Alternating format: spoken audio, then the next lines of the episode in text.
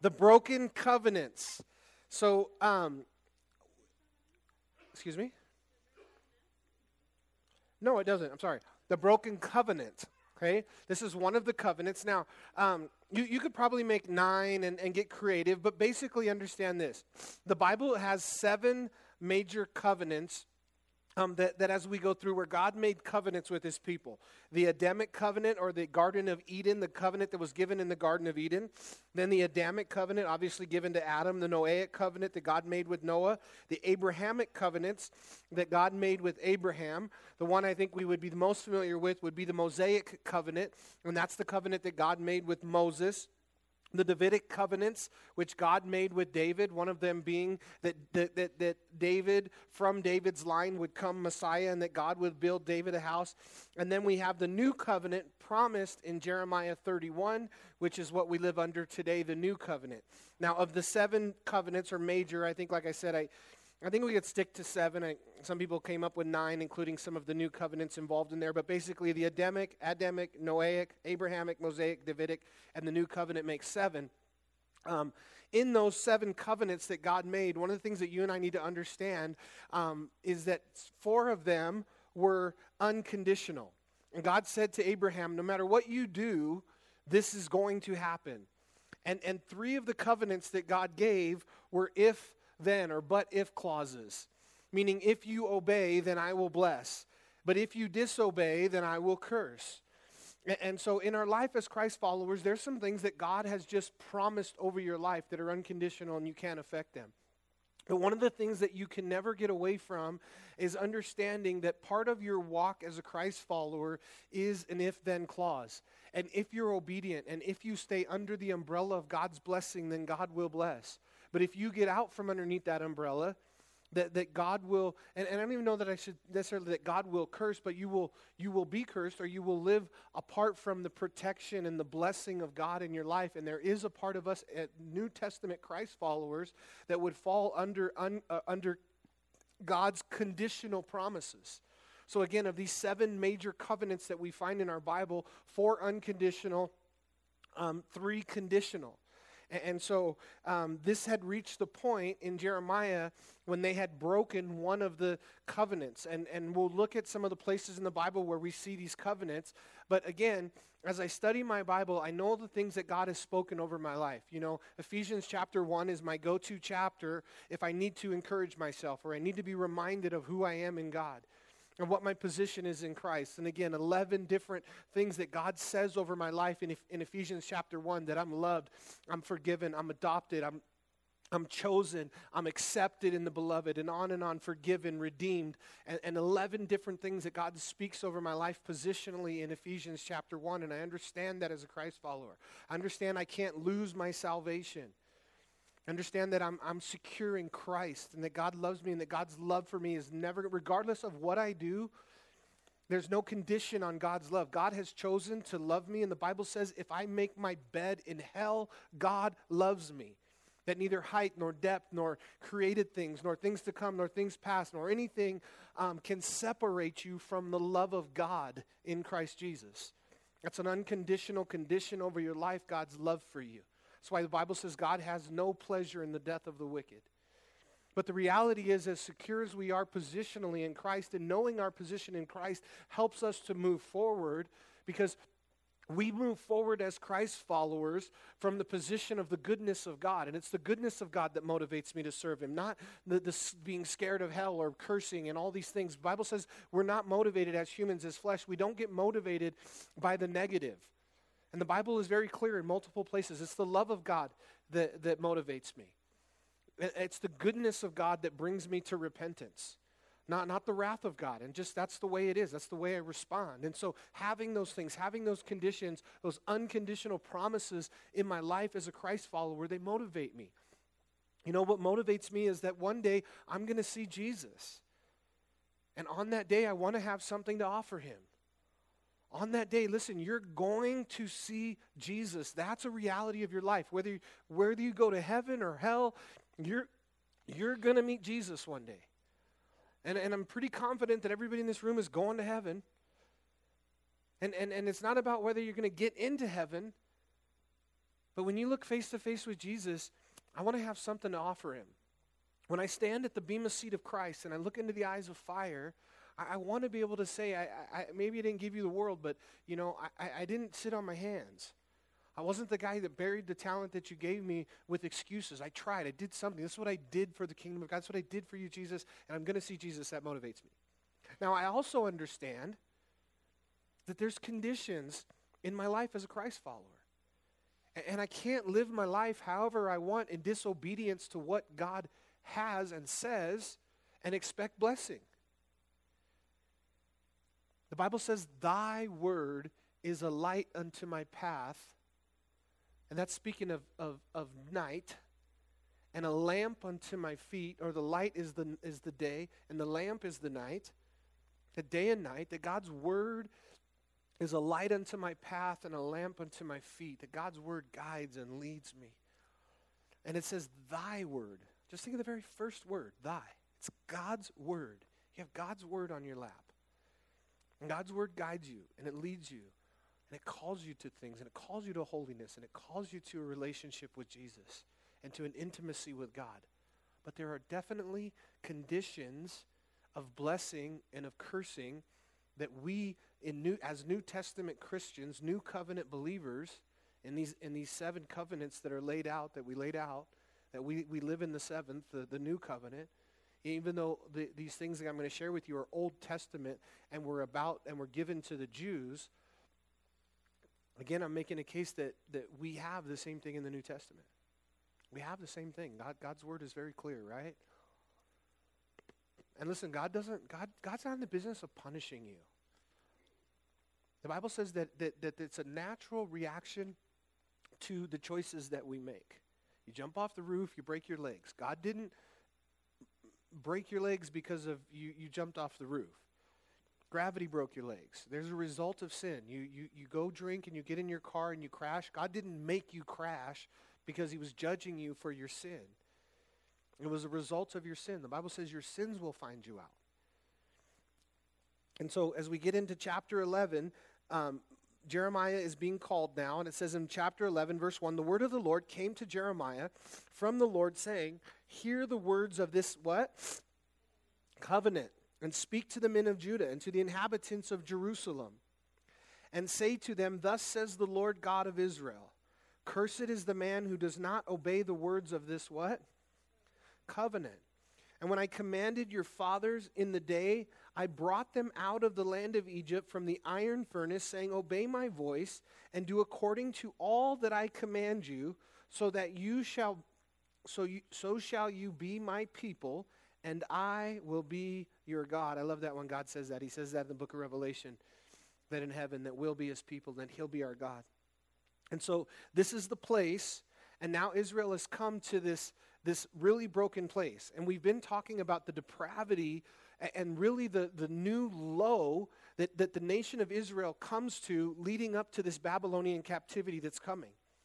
And the prophet Jeremiah, do you remember, you know, um, in the New Testament, you said, which of the prophets did you not kill?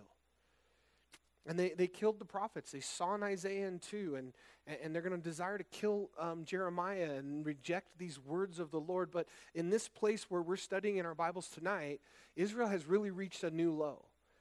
And even previously to some of their, their, their, their, their previous things. And this is the place where God is bringing the word that they've broken his covenant.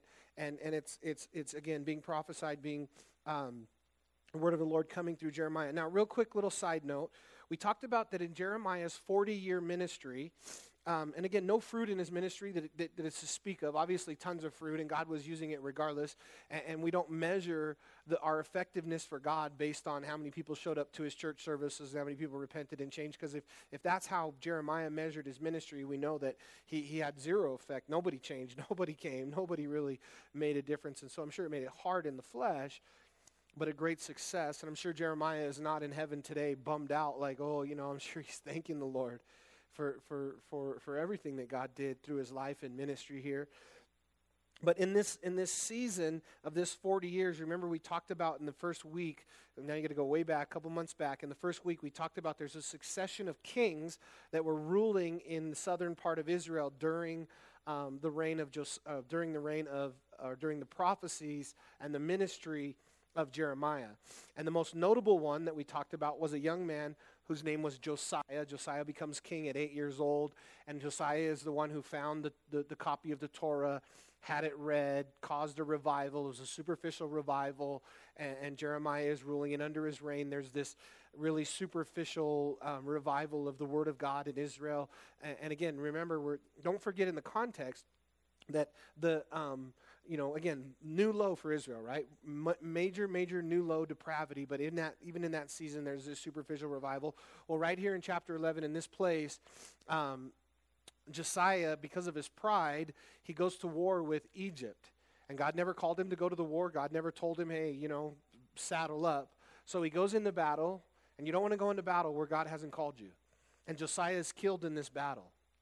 And then Egypt uh, uh, kind of raises up the next king. His name is Jehoiakim. And then Jehoiakim, but he only reigns for like three and a half months. And then the, the ruler in Egypt decides that he's not the right guy and he doesn't like what he's doing. So he deposes him and raises up Je- Jehoiachin. Kim, Chin, I don't know which one came first or second, but the Chins and Kins of the Jehoias um, in, in this thing. And, and then he doesn't last long. So that's just in the context of where we are in eleven. Now, um, I want to do something, and I think we just need to do it tonight, and it's just a little bit of reading, but I think it's important, and it's the Word of God, so I know it won't come back void. But turn back with me, if you will.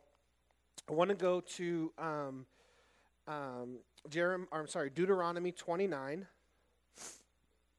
Hold a finger there. Hold a finger in Jeremiah twenty-nine, and then find Leviticus twenty-six. Jeremiah twenty-nine, I'm going to read in Leviticus twenty-six first. Leviticus twenty-six, I'm sorry, Deuteronomy twenty-nine, hold a finger there, and then turn to um, Leviticus twenty-six. And if you guys are on your phones, just go to Leviticus twenty-six, and then we'll go to Deuteronomy next. In Leviticus chapter twenty-six is, is where this covenant, um, part of this covenant was laid out by God. And, and I don't know what to call this. I tried to Google the, I, I wanted to call it the if-then. But if is probably the, the probably the scripture that's used in verse fourteen. It says but if, or the but if clause or whatever. But it's it's um, basically, again, you find this type of conversation that God has with his people, Old and New Testament, all the way through. And it goes like this in verse twenty-six. Now God laid out the rules, and the rules were fair. The rules weren't terrible. God wasn't, you know, he's not a tyrant, and he wasn't making rules that were just, you know, Jesus said, my burden, my yoke is easy, and what? My burden is light. And that, and, and, and God is the same yesterday, today, and forever. And so if Jesus' yoke is easy and his burden is light, God's yoke and his burden was, yoke was light and his burden was easy on the Old Testament. So these rules aren't, aren't terrible. They're not bad. And it says, you shall not make idols for yourselves, neither carved images nor a sacred pillar shall you rear up for yourselves. Nor shall you set up an engraved stone in your land to bow down to it. Do you know what they found in the ruins of, of, of, of Judah and Samaria after the time of the Bab- before the time of the Babylonian captivity? Thousands and thousands and thousands and thousands of these little idols in Israel that the Jewish people had during this time of Jeremiah. And, and found in the ruins. Um, all, all these idols. Now, what's fascinating, I've shared this with you guys before, but God said the Babylonian captivity was going to cure them of their idolatry, and, and they go seventy years into Babylon, and then they're brought out under Ezra and Nehemiah, and they don't go back into that type of carving idols, idolatry. You don't see it in their history after that. But prior to that, full of idols, and God said, don't do it. Don't have carved idols. Don't have images. Um, you know, as as Christians, God's part of the word is to have no gar- no graven images before me. And then in verse two, it says, you shall keep my Sabbaths and reverence my sanctuary. I am the Lord. If you walk in my statutes and keep my commandments and perform them, then I will give you rain in its season. The land shall yield its produce, and the trees of the field shall yield their fruit. Your threshing shall last till the time of vintage, and the vintage shall last until the time of the sowing. You shall eat of your bread to the full and dwell in your land safely. So he's talking about safety. He's talking about having plenty of food, plenty of rain, the crops. Um, you know, one of the things that God promised the, the nation of Israel, that if they if they if they honored the Sabbath, that God would honor their crops. And so in the sixth year, they would have bumper crops, because this, the whole seventh year, God said, take it off. And they didn't do it because they were greedy. I'm like, how dumb were they? God gives you a whole year off. He says every, once, one, once a week, you take one day a week off. And then every seventh year is a Sabbath year, so you get the whole year off. And in the sixth year, I'll give you a bumper crop that'll last through the entire seventh year. And let the land rest. And they didn't do it. Thinking I would have taken the seventh year off. In verse six, it says, I will give peace in the land, and you shall lie down, and none will make you afraid. No, safely, no, nothing to be afraid of. I will rid the land of evil beasts. The sword will not go through your land. You, you will chase your enemies, and they shall fall by the sword before you. Five of you shall chase a hundred, and a hundred of you shall put ten thousand to flight. That's God's math, by the way. Can you guys follow God's math in verse eight? If five chase a hundred, and a hundred of you, it's exponential. And all of a sudden, a hundred can chase ten thousand. Verse nine, for you, for I will look on your, on you favorably, and I will make you fruitful, multiply you, and confirm my covenant with you. You shall eat of the harvest, the clear out of the old because of the new. I will set my tabernacle among you, and my soul shall shine upon you. I walk among you and your God, and be your God, and you shall be my people. I am the Lord your God who brought you out of the land of Egypt, that you should not be, be their slaves. I have broken the bands of your yoke and made you walk upright. Now verse fourteen is where he's going to change, and we, here's where we get the but if clause. But if you do not obey me and do not observe all these commandments, if you despise my statutes, or if your soul abhors my judgments, so that you do not perform all my commandments, but break my covenant, I also will do this to you. I will even appoint terror over you. Wasting disease and fever with small con- small consume the eyes of the ca- and cause sorrow of heart. And you shall sow your seed in vain, for your enemy shall eat it. I will set my face against you, and I and you shall be defeated by your enemies. Those who hate you shall reign over you, and you shall flee when no one pursues you. And after this, if you do not obey me, then I will punish you seven times more for your sins. I will break the pride of your power. I will make heavens like iron and the earth like bronze. And on and on. Then if you walk, and if you walk. Now go to Deuteronomy. And in Deuteronomy, more of this um, same idea. In um, Deuteronomy twenty-nine, it says, verse one, these are the words of the covenant which the Lord commanded Moses to make with the children of Israel in the land of Moab, besides the covenant which he made with them in Horeb. Now Moses called all Israel and said to them, you have seen all that the Lord did before your eyes in the land of Egypt, to Pharaoh and to all his servants and to all his land, the great trials which your eyes have seen, the signs and those wonders. In verse twelve, it says, that you may enter into covenant with the Lord your God and into his oath with the Lo- which the Lord your God makes with you today, that he may establish you today as a people for himself, and that he may be God to you, just as he has spoken to you. And then if we go to chapter thirty of Deuteronomy, and it says, now it shall come to pass, verse one, all these things come upon you, the blessing and the curse which I have set before you, and you call them to mind among all the nations where the Lord your God dr- has driven you. And you return to the Lord your God and obey his voice according to all that I command you today, and that your children with all your heart and with all your soul, you and your children. Now, one of the things that I constantly point out to you guys, I have it underlined in verse two, the word all heart and all soul. God's word, listen, there's always a qualifier. He says, I want you to seek me. And then you find this qualifier, and it's consistent all the way through the Word of God, where he says, I want you to seek me with all your heart, with all your might. You know, I often bring up Jeremiah twenty-nine thirteen, that if you seek me with all your heart, then you will find me.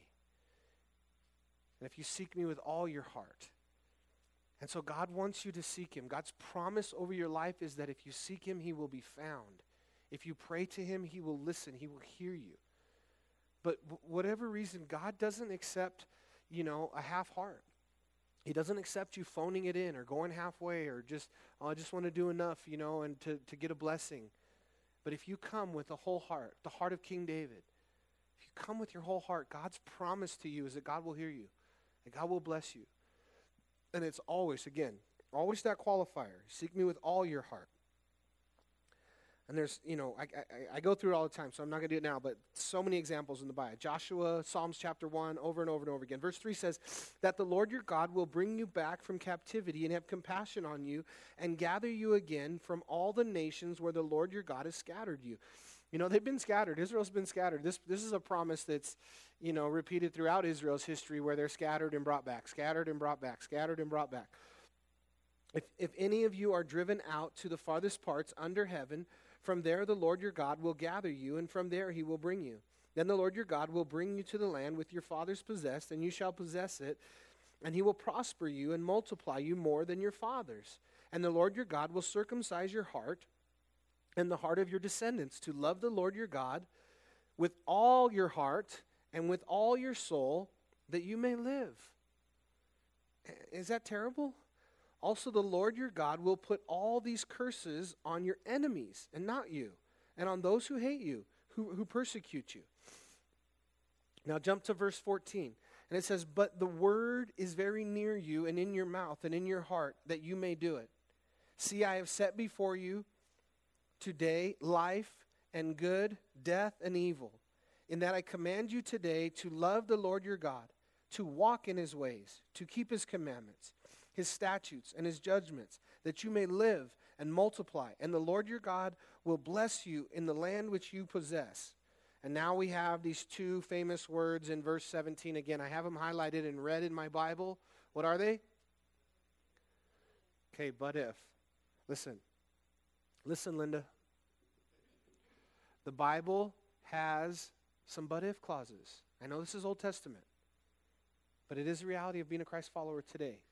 There's a but if part of us walking with the Lord.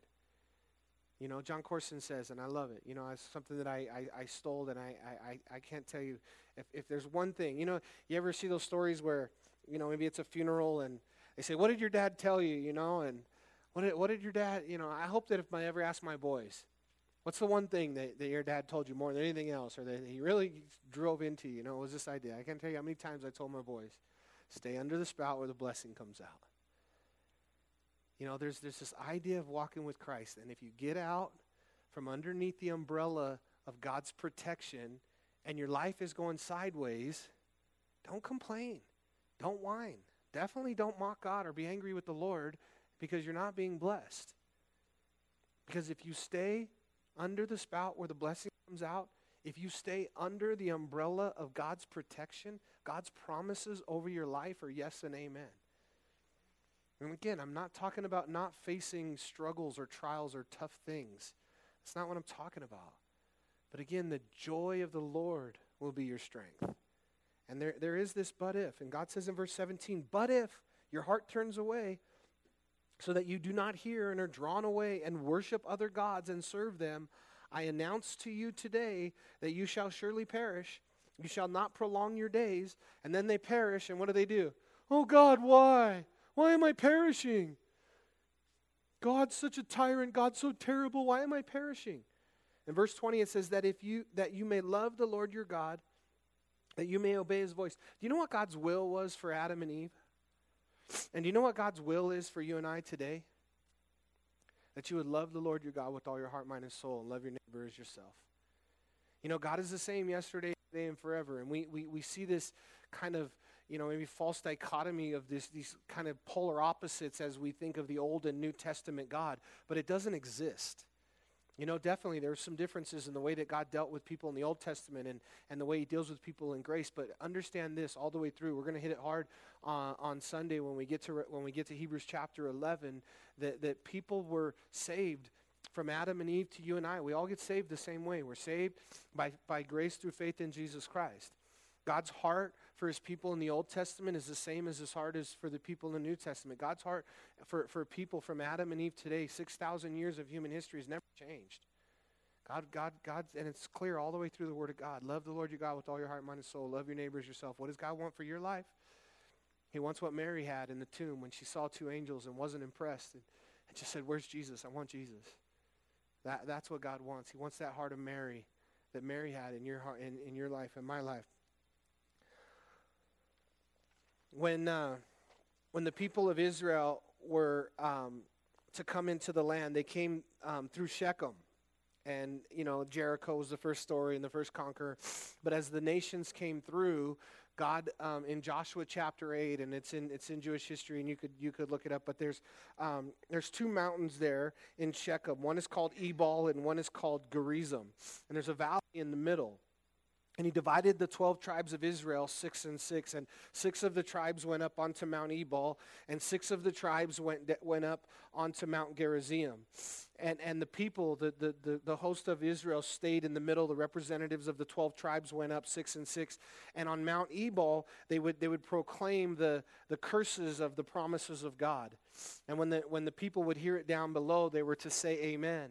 And then on the other side of the mountain, they would proclaim the blessings of God in this what if clause, in this idea of if you do this, God will bless you. But if you do this, then, then this will happen. And if you do this, God will bless you. But if you do this, then this will happen to you. And so they were told, God instructed them that when they go into the land, that they were to remember this covenant that he gave. And this was the ceremony that they did on Ebal and Gerizim there as they would come. And for whatever reason, um, when when they when the, the six tribes would pronounce the blessings part of the, the half and half, the but if, they wouldn't say amen. Um, some of us said that, you know, it's it's easy to to amen a blessing. Hey, I'm going to give you a million dollars. Amen. That's easy to say amen to that. But for God, you know, you're going to face some struggles in your life as a Christ follower. It's a little harder to say amen to that, right? And they have to trust the Lord, and it takes obedience. But anyways, nonetheless, that's that's what they did with this. All right, back to Jeremiah.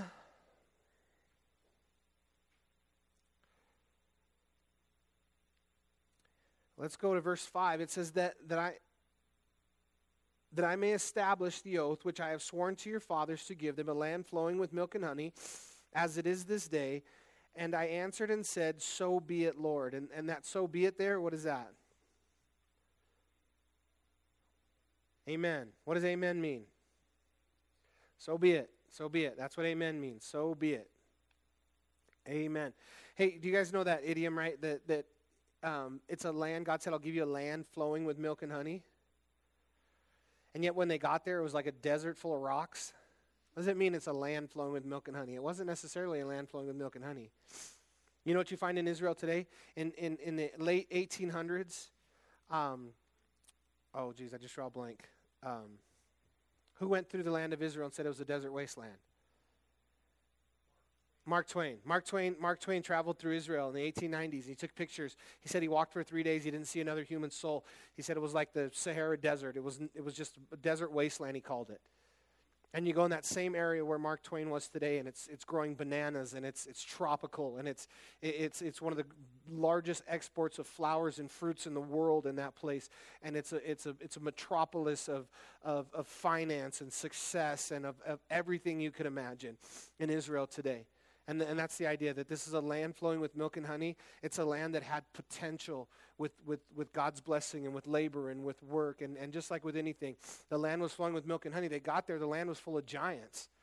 The land was full of the Canaanites, and, and the land was full of battles. Any of you guys read the book of Joshua lately? The first eight chapters are, are really good. And the whole, whole thing is good, of course.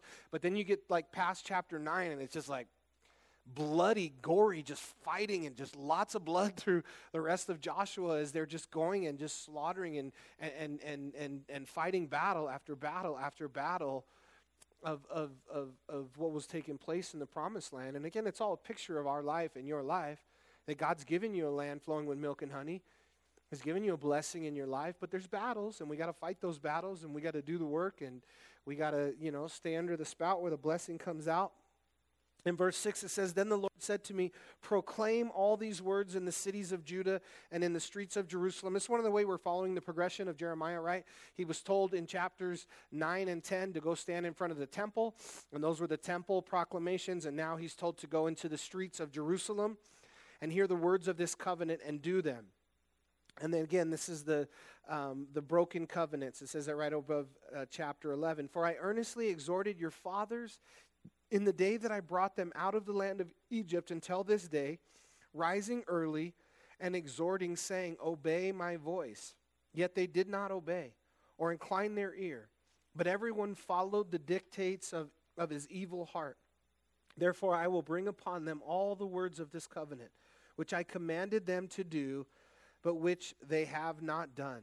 You know, the Bible says in the time of the judges and the seasons that every man did um, continually evil, he did what was in his own heart. The Bible says about you, about you and I that your heart is desperately wicked, and above all things, who can know it? You know, and the depravity of the human heart, it, apart from Jesus, has potential to sink pretty low.